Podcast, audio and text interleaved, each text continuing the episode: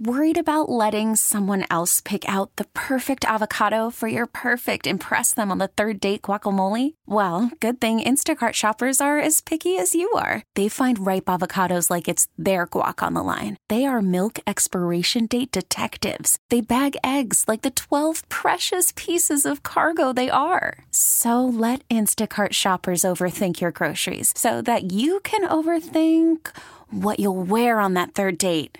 Download the Instacart app to get free delivery on your first three orders while supplies last. Minimum $10 per order, additional term supply. Welcome to the Lodge Kohler Kickoff Show. Bring it in on three. One, two, three. It's Friday night. Time for an in depth and unique spotlight on a member of your green and gold. Ready? For it! Now, live from the Leaps and Bounds Cafe at Lodge Kohler in Green Bay, here's the big unit. Bill Michaels. Good evening and welcome. We are broadcasting live. We are here at Lodge Kohler, and uh, here in Green Bay as the Packers get ready to take on the San Francisco 49ers this coming weekend out at Levi Stadium in Santa Clara, California.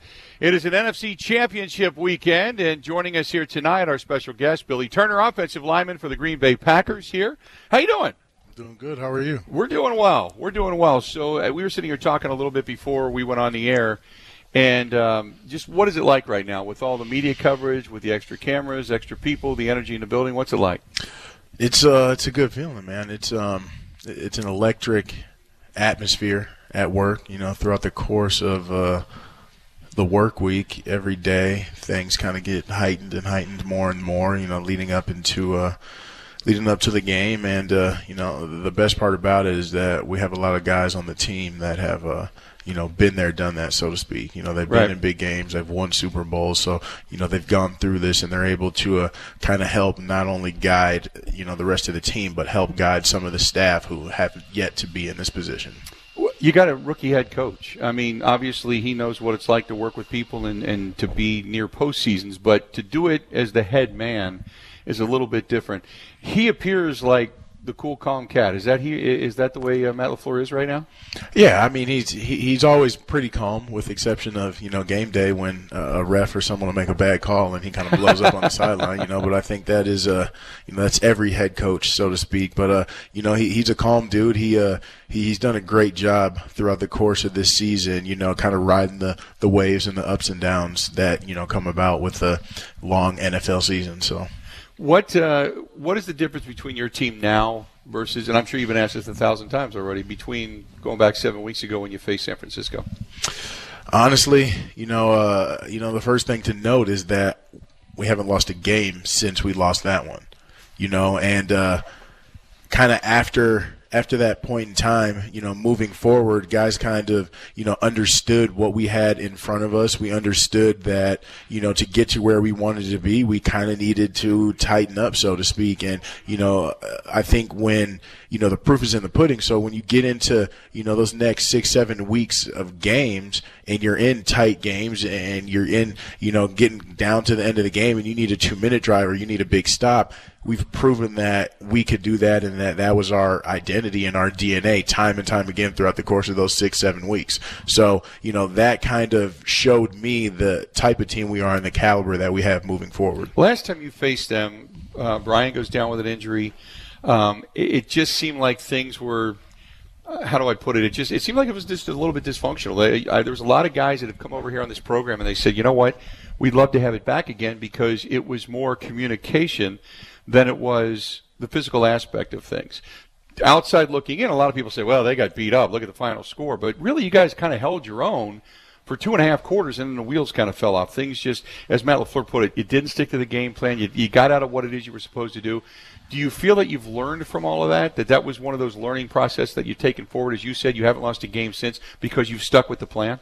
There's definitely things that were learned. You know, there's things that are, you know, learned and, you know, kind of understood after any loss that you go through throughout the course of a season. But, you know, kind of what you're touching on there and what I took away from that game and also the Charger game was if you don't execute, you are not going to be successful. You know, we we prepared. We had a good week of practice. Yes, we were coming off a bye week. We were refreshed, so on and so forth. But we did not execute. You know, we had everything there in front of us, and like you said, we played a decent game. You know, throughout the first two and a half quarters or so, it, it was tough. The score was not crazy. We were losing by you know maybe seven or ten points, whatever it was. But you know, we just were not executing on offense, and then you know once you don't execute and a team just starts to fuel, it's just like adding fuel to the fire. And, you know, the wheels did come off and, and, it is what it is. But kind of looking back at that and looking at other games around the NFL and kind of looking forward eh, to, you know, those next six, seven weeks that we were a part of, the execution was the reason why we ended up being 6 and 0 after that. Everything was being made of going out early to take on the Chargers, and you got knocked off. It seemed like, uh, as, as Matt LaFleur put it, you came out flat. There wasn't an energy. Aaron Rodgers alluded to it. So then you change things up a little bit, and you go out to San Francisco, and it didn't work out that way. Is there anything to be taken from the travel to the West Coast, or is it just simply just mentally got out of our game? I mean, honestly, whenever you got to travel east to west, west to east, it, it's not fun. I mean, you know, that's a – four and a half, five hour trip that is just not fun, not fun on your body when, you know, you gotta perform and you're, I mean, you're a professional athlete, you know what I mean? That puts a lot of stress, a lot of inflammation just from going up and down and the pressure in the plane. But, you know, aside from that, I don't necessarily think, you know, the travel planning had anything to do with either of those games one of the things you would, you and I are sitting here talking, and you said, you know, hey, this is different. You've been on some bad teams. I won't use your word, but you've been on some bad teams. What is this like now, being in this locker room, being in this situation for you? It's different. It's different, but it's uh, it's comfortable. It, it feels like uh, it feels like it was when I was in college, winning the national championships at North Dakota State. You know what I mean? Having that that confidence in your team, the confidence in the dude that you're playing against, and the confidence, you know, knowing that when you do get in tough situations, that you're going to be able to pull through and you're going to be on the successful, on the positive end at the end of that game. When you found out that you were coming to Green Bay and you got the deal solidified, was that one of those moments where you thought, "Now I got that legitimate shot. I got that good shot at getting there." I definitely knew I was going to be a part of something great you know, uh, and you know, obviously playing with one of, if not arguably, the best quarterback of all time, you know, that has a lot to do with that. But at the same time, talking to Coach LaFleur and all of the coaching staff when I was um, taking my visit and right before I signed, kind of just, you know, I guess the motto, the MO, the, the energy and the environment that they were trying to bring forth into the building and to kind of get rid of all the negativity and the bad energy that existed the year or two prior to that. That, that was a big reason in why I wanted to come here because it was, you know, I, I was coming into a situation where I was with a new head coach. I was with a new staff, you know, I mean, everything that has been implemented this year has been brand new and has been nothing like they have ever done it before. Coming into this group, when did you know? You know, everybody has their their moment. Uh, and I, years ago, I talked to Aaron Rodgers during their Super Bowl run, and he said, "I knew it like week eight that there was going to be something that was going to come together." When did you know? Did you know that you felt something's happening here? Uh, honestly, I don't know if I could give you an exact time. You know, from uh, from when I signed out here, I was out here during OTAs, just kind of meeting everyone, learning the vibe of everyone, and just seeing the team chemistry that was, you know, that already a little bit was existent here, you know, and then kind of building on that throughout the spring, going into training camp, so on and so forth. It was a, it was an energy that continued to build and continued to go in the right direction. And talking to the guys about what they were a part of last year and the year before that, there was just so much negativity and just darkness is what it felt like when they talked about it. You know what right. I mean? And I wasn't even a part of that.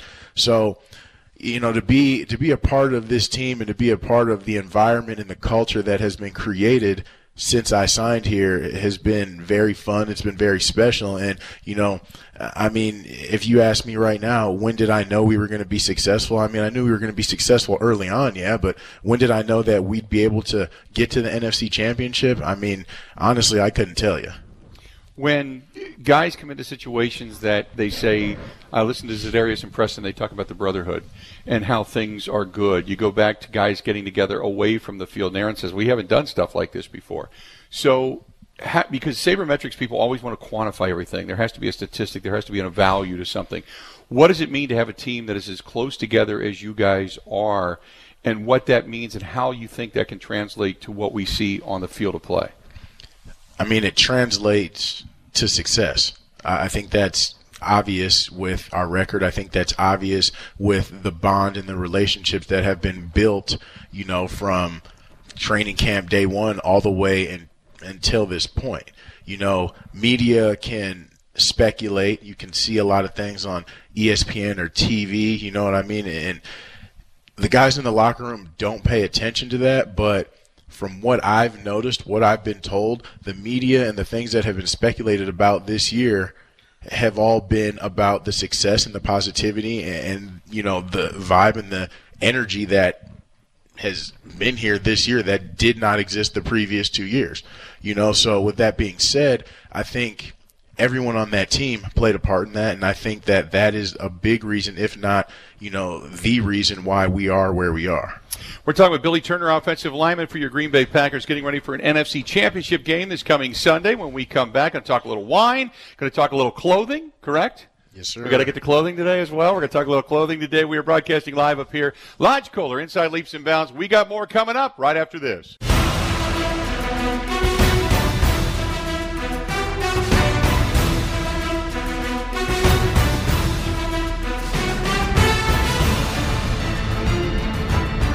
Welcome back. It's a Lodge Kohler kickoff. We are broadcasting live. We're at Lodge Kohler Leaps and Bounds here in Green Bay, and we hope this is not our last one. We hope that uh, next week we're doing one more of these and uh, getting ready to head to Miami for Super Bowl 54. The Green Bay Packers taking on the San Francisco 49ers. 540 is the kickoff out at Levi Stadium in Santa Clara, California this coming weekend. We're sitting here with Billy Turner, offensive lineman for the Green Bay Packers. So we were sitting here uh, kind of talking a little bit during the break. This is your.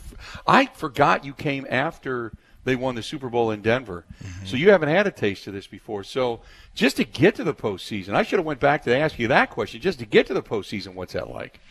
It's uh, it's cool. It's fun. I mean, it's uh, you know, there, there's a lot more energy. There's a lot more juice, and you know, just to be able to be a part of you know one of very few teams, one of only four at this point, is special. When you when you look at this um, this matchup with San Francisco, a team that you've already faced, I wanted to ask you about the. They say you got to shake off the memories from the last time. We talked a little bit about that, about how this sets up. But are there things that you take from the last time and you think we just couldn't get this done, or we tried to battle back, we couldn't do it? How do you erase negativity? And I was asked that earlier today, and I said, you know what? I've never been in that situation. I don't know honestly, you, you just move forward and, and from being a part of a lot of bad teams, a yeah. lot of losing throughout the last, you know, five, six years in my career, you know, I hate to say you get used to it, but you do. You figure out how to move on to the next game quickly. Yeah. You know, you you have to have a short memory in this line of business. Whether that's a bad play, a bad game, whatever, it does not matter because you are expected to go out there and to perform the next play and the next game. Let's do this. We're going to take a real quick listen over to Desi, who is with the Food and Beverage Department. And by the way, congratulations on passing your test. Thank you so much. I heard you passed your test. She's the I one did. that brings us the wine, ladies and gentlemen, here inside Lodge Kohler. So for our fireside chat today, what did you bring us today? I brought you Orin Swift wine. It's called Abstract. It's from the famous winemaker Dave Phinney. If anybody has heard of the wine prisoner, he's the guy who made it very famous and special. So this has been a wine on our wine list for ever since we opened. So it's a staple. It was Mr. Kohler's personal recommendation, so we have it. Saving the best for last is what pretty you're much, saying. Yeah, pretty there you go. um, the juice is sourced from everywhere. The best vineyards in Napa. Um, it's a blend between Grenache, Petite Sirah, and Syrah. So it's very bold, delicious. There you go. It's great. So cheers to hopefully another Packers victory Yes, this coming weekend. yes. There you go, ladies and gentlemen. So you know, always a pleasure to talk to you. You. congratulations on Thank passing. you. Now you're like, what do you get? Like a medal or something? Yeah, I got a pin. Yeah. Sommelier pin. Got a tiny pin. Fantastic. That is Desi with Thank the Food you. and Beverage Department up here at Lodge Kohler. So we'll go from wine to clothing because uh, we'll deviate away from this game for just a couple of minutes. Uh, how'd you get into fashion, other than just kind of you know wearing certain things and trying to look a little bit different than anybody else? Honestly, I, I couldn't give you an exact answer. Thinking back, you know, throughout the past years, throughout my lifetime, I grew up in a household where everyone kind of had their own style. My mom, my dad, my brothers, my aunts, uncles, everyone, you know, was very much themselves. And, you know, my parents have always been into clothing, into fashion, whether that's shoes or actual clothing. It really didn't matter. They were, everyone was into kind of their own thing. And when I got to, um, when I got to school and once I got drafted, I ended up in Miami. I, uh, you know, part of my problem was looking for clothing, being, you know, six foot six, 300 pounds. How do you find things that fit? You know, it, Right. it's tough. Like you can't just go into a regular store and expect to find something that fits. Right. So that's kind of where this whole thing started for me was, you know, getting frustrated, looking online, trying to find things, and ultimately I started to see things that I liked. I started to see things, and you know, I'm like, well, I would have liked this if it was, you know, if this would have been over here, if this would have been a little different, and I started to see things, and I was just kind of like, well, I can make that. I can do Right. this. You know what I mean? And I just kind of started doing stuff on my own. It started with tie dye. It went to bleach. It went to you know fabric pens and fabric paint and painting things. And um, I think it was about two two and a half years ago. I was out in um, Los Angeles with one of my buddies during an off season, and he introduced me to someone.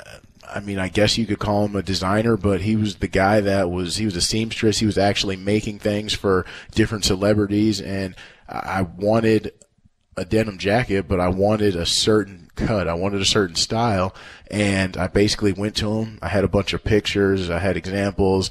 Um, I ended up going buying 300 yards of my own denim in Los Angeles. Basically, went to him. guy. That's a big jacket. Yeah, and I was like, look, this is what I want. Um, we sat there for about an hour, kind of took some notes, detailed everything. He measured me, and that was kind of the first piece that I actually designed that was made for me. That was 100% just kind of my vision. And after that point, just kind of moving forward throughout those next two and a half, three years, it's just been something where every season, every off season has just continued to elevate more and more for me. So I'm on Instagram uh, because we were sitting here talking about this. That we're gonna when we're gonna have you on the show, we're gonna talk a little fashion. I'm on Instagram. Was it yesterday, or the day before? And all of a sudden, Danica Patrick pops up, and all this logo, the Billy Turner logo, is, Mm-hmm. is everywhere on the jackets, and it says "feeling inspired." And so, are you passing this stuff out to everybody that uh, has an Instagram account online, or what? No, not not quite, uh, not yet, at least. Or did you Um, design that for her? Because it has to be about, about that big, right? I know, right? So, uh, um, when I signed out here, uh, I started coming into the locker room during uh, the springtime when we had OTAs, and a lot of the guys kind of started noticing my style and the things that I was wearing. They started asking me where I was getting all this stuff, and I said, "Well, I made it. I made it. I made it." I just kept telling everyone, "Well, I made this. I made this," and you know, that led to Dave. Bakhtiari asking me if I could make him some stuff to wear for the season, and I was like, yeah, I can. I mean, I don't have a lot of time. We're in training camp right now, you know. so I had some stuff around the house that was in his size, and uh, I didn't do anything crazy. Just kind of some, you know, fabric paint and stuff that fit him. And I knew he didn't really care that much. He just wanted to represent what I was making. Yeah. So I gave him some stuff, and he started wearing it. And then um, twelve noticed it. And me and 12 had been talking about kind of just the energy, the vibe, the positivity and Irie and, and all these, all these words and all these things that mean a lot to me and things that I want to continue to not only incorporate into my life, but, you know, to be an example for everyone else on the team. And, we started talking about this and he noticed that a lot of these words and, the things that I was feeling and saying were coming out into my clothing. So he asked for a piece. And honestly, it took me a long time again because time is an issue during the season. right. But, you know, eventually I got to it and I ended up making him and Danica both. Um, they're matching. They're different, but they're the same kind of coat. But they're matching uh, denim jackets that I gifted to him. I was going to say that was a denim jacket. She had. Uh, is is it a brown denim? Uh, well, they're both. Um, they're both blue. Blue. It- Okay. They're both It blue looked a little denim. brown on, on Instagram. Yeah. So um, the other part of this whole kind of thing was I didn't just want to give something, you know, to 12 and Danica and Dave or the linemen. I wanted something collectively for the whole team, the staff, the organization almost. Right. And I came up with a gift that I was going to give to them for Christmas, which ultimately ended up being named the Irie Project.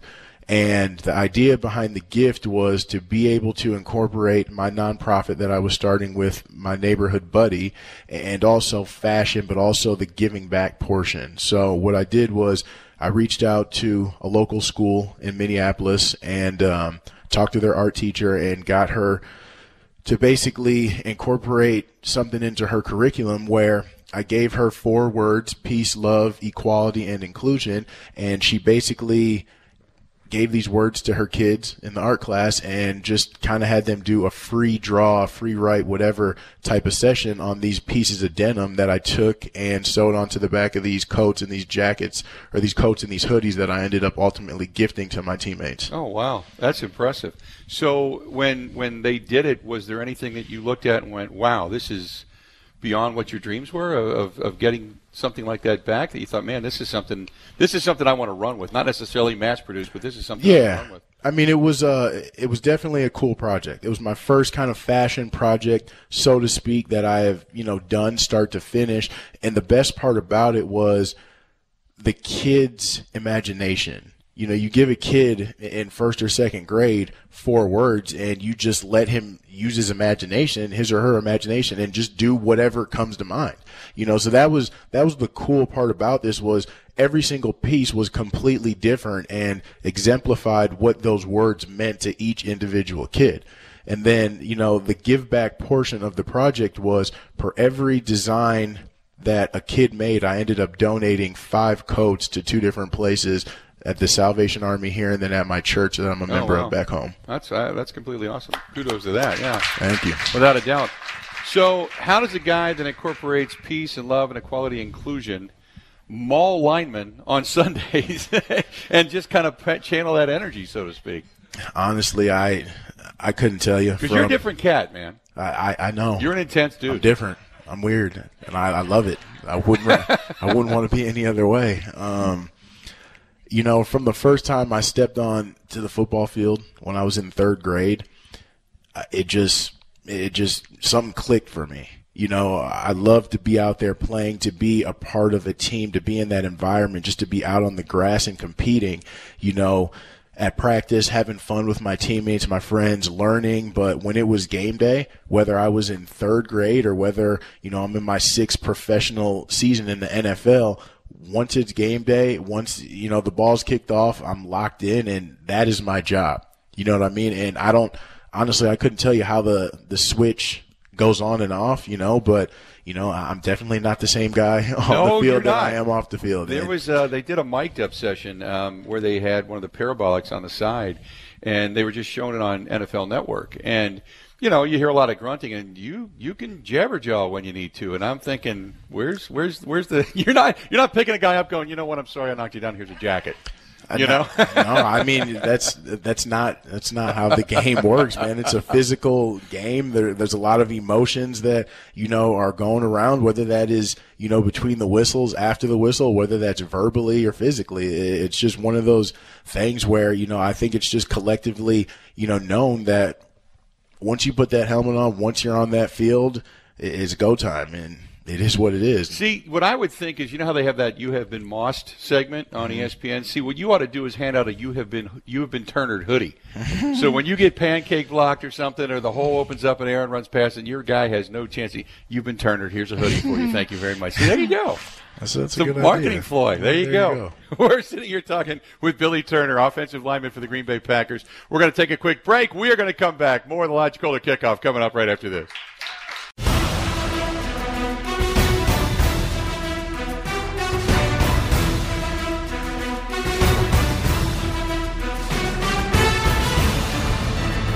Welcome back to the program. We are broadcasting live. We're here at uh, the Lodge Kohler and Lodge Kohler Kickoff is the program. Billy Turner is here with us. Want to remind you about the Wisconsin Athletic Club Hall of Fame.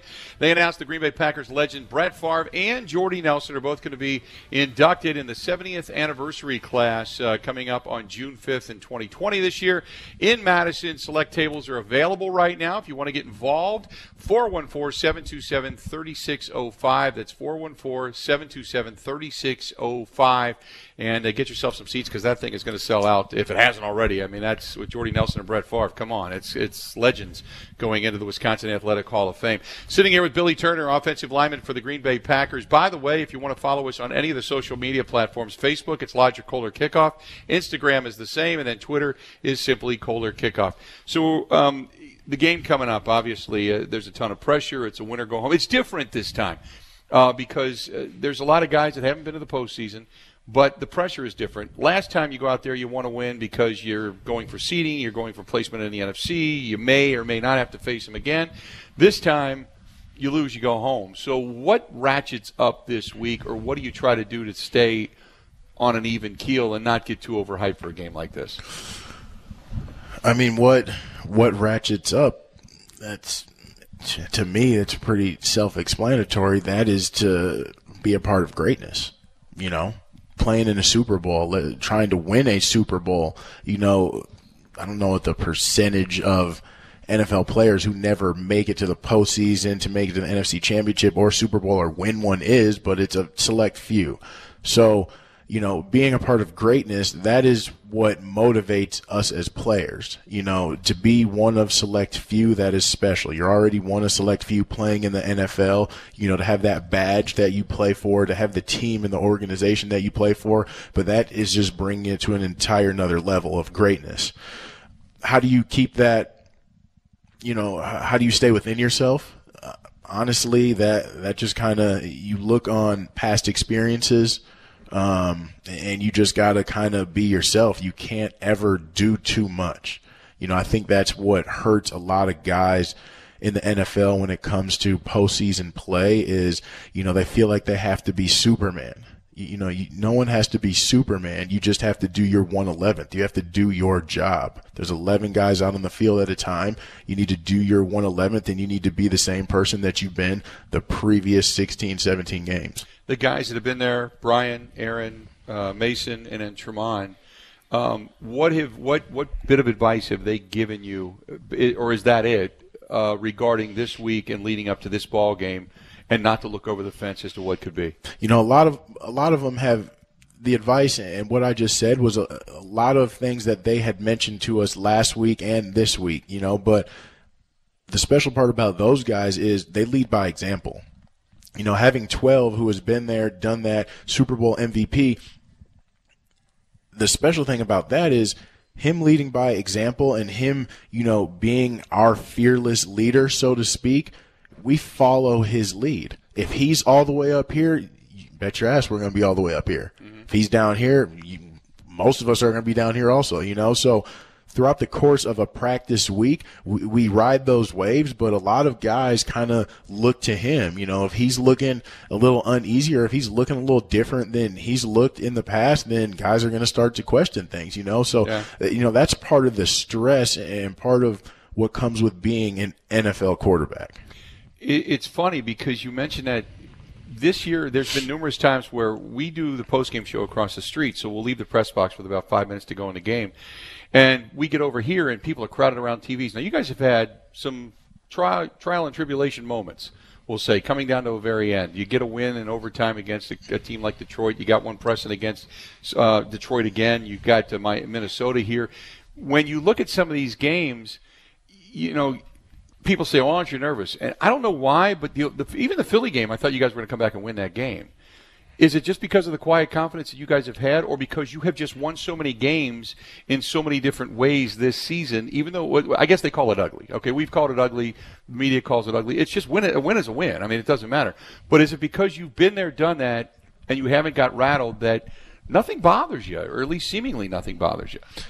Yeah, I mean, you definitely play on your past experiences. You know, whether that is anyone talking about their personality and who they are as a person, you are who you are because of your past. And that's the same thing when it comes to professional sports and games, you know? So we, we do rely on our past and the experiences that we've gone through throughout the course of this season. And, you know, I understand guys are calling it ugly win, so to speak, but at the end of the day, a win is a win. Doesn't matter if it's one point, doesn't matter if it's 20 points. I'd rather be on a team that wins by one or two every single game, knowing that I'm going to go to the playoffs and be able to pull through because I have so many other times than be on a team that has been consistently blowing teams out all year because what do they have to look back on? Right. Well, a la Baltimore. Same thing. They were beating people up all season long, and then all of a sudden they got it handed to them Yep. by the Tennessee Titans. Let me ask you this. So when we say ugly, you understand what that is from our perspective to your perspective. Yeah, it's translated differently, but yeah. No, no, I, I understand where you're coming from. I, I, I get it. But basically, it's there has been a way of winning in Green Bay that is different from the way you're winning now because there wasn't a reliance upon a run game or a balance. It was always Aaron left, Aaron right, five different really high quality wide receiver weapons, and then just get the ball down the field and outscore people. Became track meets. Now it's just different. I think it's different for people that have watched Packer football for a long time to absorb, and people even inside that locker room that have been here for a long time to absorb. But how confident are you in the style of which you're winning? I mean, I'm confident. You know, the way professional sports work, you know, like I just touched on, you know, an NFL team and people and their personality kind of making that relation there and that comparison, the way that teams work you know, there's evolution. There's evolution of everything. That's a part of life. And that's no different when it comes to professional sports. Aaron Rodgers, rookie year till now, he's he's a different player. He's evolved. The Green Bay Packers 14 years ago to the Green Bay Packers today, evolution, whether it's up and down or it's just consistently up or consistently down, that's evolution. You know, so players evolve – teams evolve and the game evolves, and that's kind of that, that's kind of how things go, and that's you know that's why it's so rare to see, in my opinion, why it's rare to see head coaches stick around on certain teams for a long period of time. You know, because some NFL head coaches and some coaches in general, they only know one way to win. You know, you can get three, four, five, maybe six, seven years in there where you're convincing guys and you can get your team to win a certain way. But you got to remember, guys are getting older, things are changing. You know what I mean? So yeah. it's tough to stay consistent and to continue to win in certain ways. Now, I haven't been here any longer than six months, and the way we're winning football games, that is the 2019 Green Bay Packer way to win games. And we have been very successful doing that. And I do not expect us to change up on Sunday or the following, you know, two weeks from Sunday in the Super Bowl. so, talking about evolution in this short period of time, how has this team from week one, that Thursday night, coming out of the tunnel down in Soldier Field, to where running out of the tunnel at Levi Stadium this coming Sunday at 5:40 p.m. for an NFC Championship game. How has this team evolved? We've evolved plenty of ways. You know, one thing that we noticed that first game that we are still noticing today is the dominance of our defensive front. Za'Darius and Preston, Kenny Clark, Dean Lowry, those guys up front have been wreaking havoc throughout the course of this season. That is one thing that we have noticed 100% then, and that is still here today.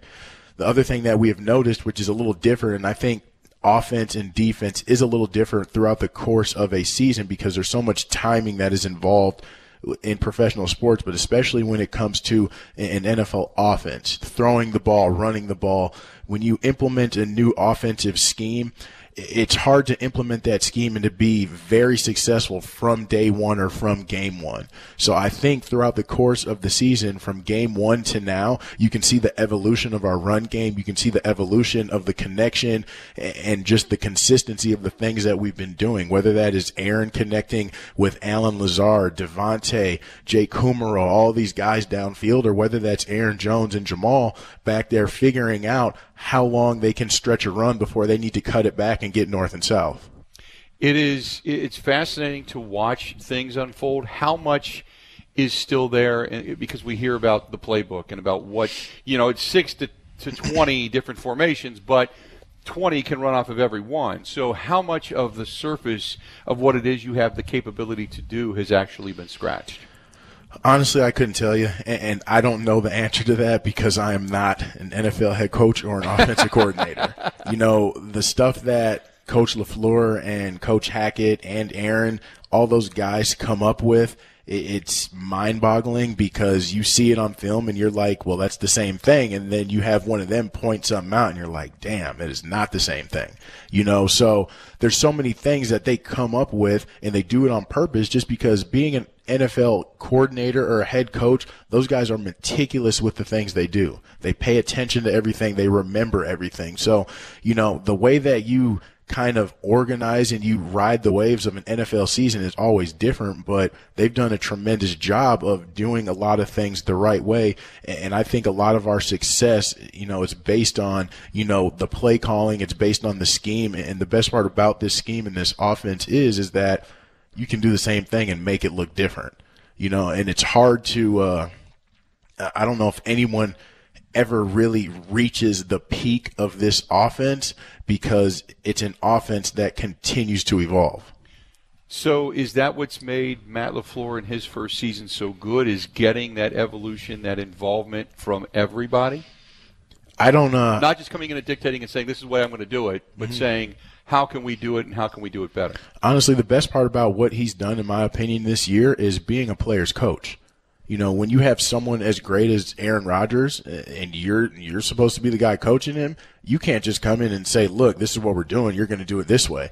No, you don't. That's not what you do with great players. You you sit down, you talk to them, and, and you figure out how to make your stuff work, his stuff work, and you mold that together. And I think those two and this team as a whole has done a great job of that. And again, I think that's another reason why we've been so successful. It's been the relationships that Matt LaFleur has started to build and it was something that he started to build from day one and that he continues to press on and that is that bond and that basically just becoming a family so I'm able to rely on you you're able to rely on me whether things are high whether things are low us together as a group, we stay pretty even kiltered, and that's why we're able to ride those waves. Well, I know that from the very first day to this day, this show has evolved. Mm-hmm. So I'm feeling good about it. We're going to go ahead and take a quick break. One more segment to go. Stay tuned. We got more of the Lodge Kohler kickoff coming up right after this.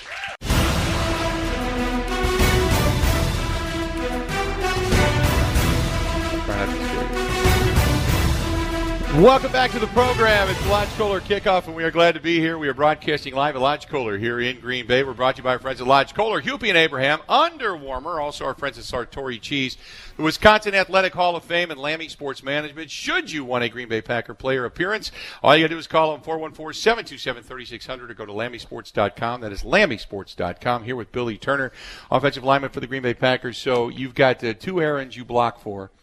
Uh, one is uh, bigger than life, and the other one uh, can get small in a hurry. So, as an offensive lineman, the old adage is I would rather run block all day long. Do you have a preference? Do I have a preference? That, honestly, if I'm being completely honest with you, that depends on who I'm playing and the situation of the game. Okay. I, it, hey, I, I, mean, there's there's some great defensive tackles. There's some great defenses out there that do right. things well, you know, and there's there's ways to slow them down. Usually that is the run game. You know, traditionally that is how it has been, you know, but also sometimes that can mean throwing the ball too. How is it blocking for, for Aaron Jones? Because, it, for lack of a better term, he's just a good guy. You know, he's just a happy cat and, and smaller. Everybody calls him undersized. They doubt him. And then all of a sudden you look, he's got over a 1,000 yards, 16 rushing touchdowns, everything he's done this season. He attributes it back to you guys. How, how's it been with that relationship, that familiarity, and getting that comfortable in the run game? Well, first and foremost, I think he's the best running back in the NFL this year. Second of all, between him and Jamaal, I think that's the best one-two punch in the NFL this year also. So you know, the best part about blocking for them is they make things easy. They understand the offense and they understand the scheme. So, you know, they know, you know, kind of like I touched on earlier, they know when to cut the ball back. They know how to stretch a defense and to make an entire defense start to run one way, put your foot in the ground and go north and south. And right. the best part about both of them is they're not only elite running the ball, but they're elite catching the ball out of the backfield. One of the things that Aaron uh, wanted to pride himself on this offseason was blocking. Catching the football, obviously, but blocking. And that's the other thing that I've noticed that he's become so much better at is is picking up a blitz, picking up an outside backer, somebody shooting the gut when they have a stunt that pulls you left or right. He's been able to pick that up. It, it seems like things in that realm have been really, really good.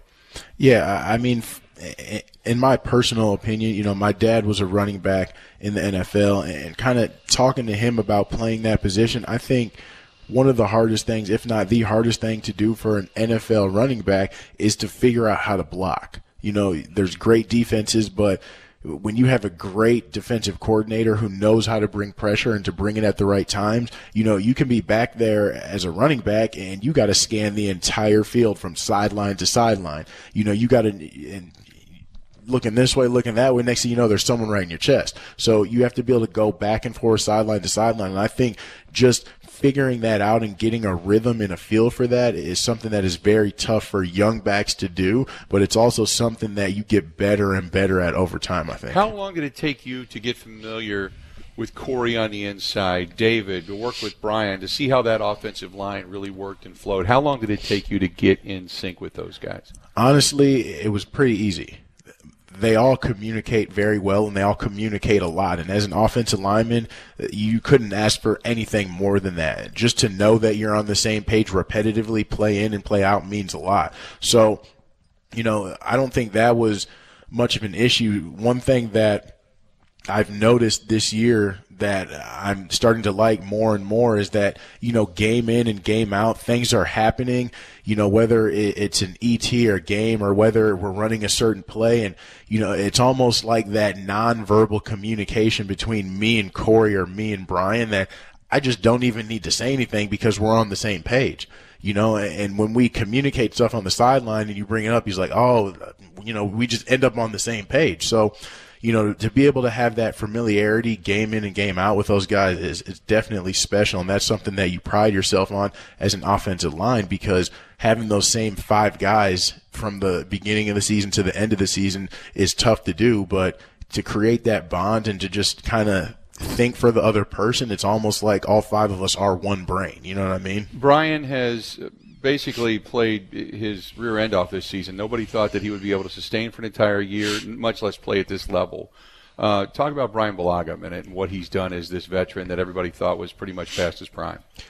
Honestly, you know, this is my only season with Brian. I obviously knew who he was up until this point, but if you're asking me, I think he's having the best season of his career. Brian has, you know, undoubtedly been against some of and the best pass rushers that this league has to offer week in and week out and has consistently shut them down.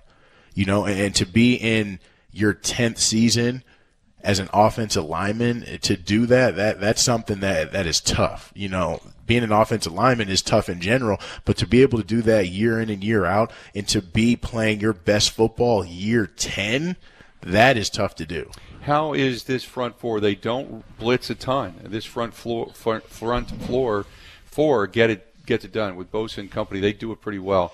Talk about Dee Ford and Bosa and all the pressures that this this group brings this coming Sunday. Yeah, so I played Dee Ford when I was uh, in Denver because he was obviously in Kansas City. So you know he's a he's an athletic dude, and his best attribute is his speed and his get off you know, he's running close to a, 4-4 as a defensive end, which is, you know, that's tough to do, you know, 100%. But when he's able to kind of convert that into an actual pass rush, that's when guys get dangerous when they're that fast. So, you know, adding him to that roster this year has definitely, you know, been helpful for them.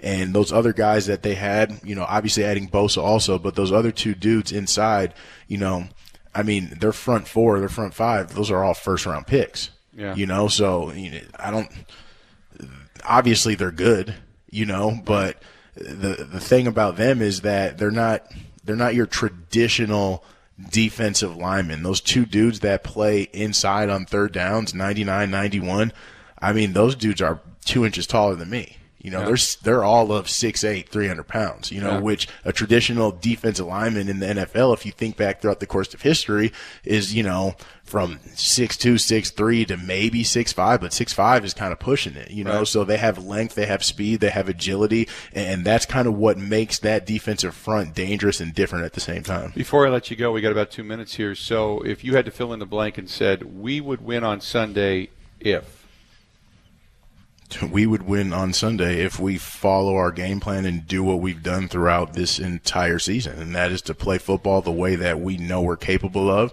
to run the football and to basically have our entire playbook open at every given moment of that game to be able to throw, to be able to run, to use play action, to win on special teams, offense and defense. Before I let you go, uh, has there ever been a time in, uh, in, in your life when you looked at back at uh, you know and, and thought this would be the circumstance that I would want to be in?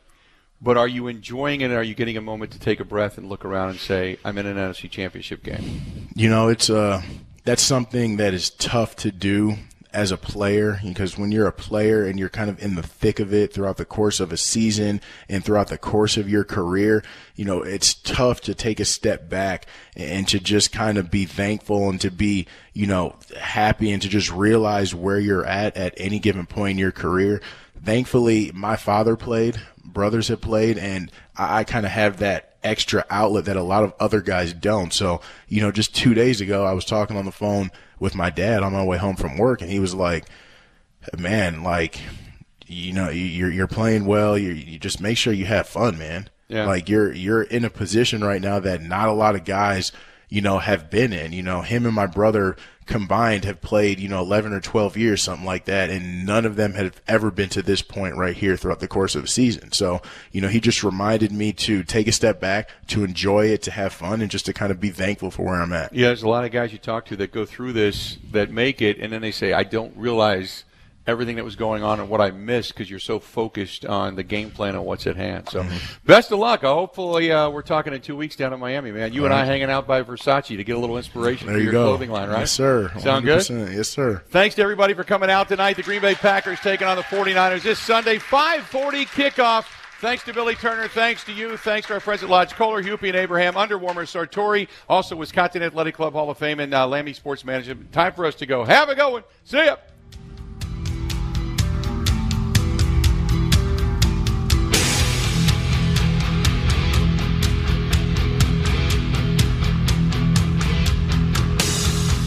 This episode is brought to you by Progressive Insurance. Whether you love true crime or comedy, celebrity interviews or news, you call the shots on what's in your podcast queue. And guess what? Now you can call them on your auto insurance too with the Name Your Price tool from Progressive. It works just the way it sounds. You tell Progressive how much you want to pay for car insurance, and they'll show you coverage options that fit your budget. Get your quote today at progressive.com to join the over 28 million drivers who trust Progressive. Progressive Casualty Insurance Company and Affiliates. Price and coverage match limited by state law.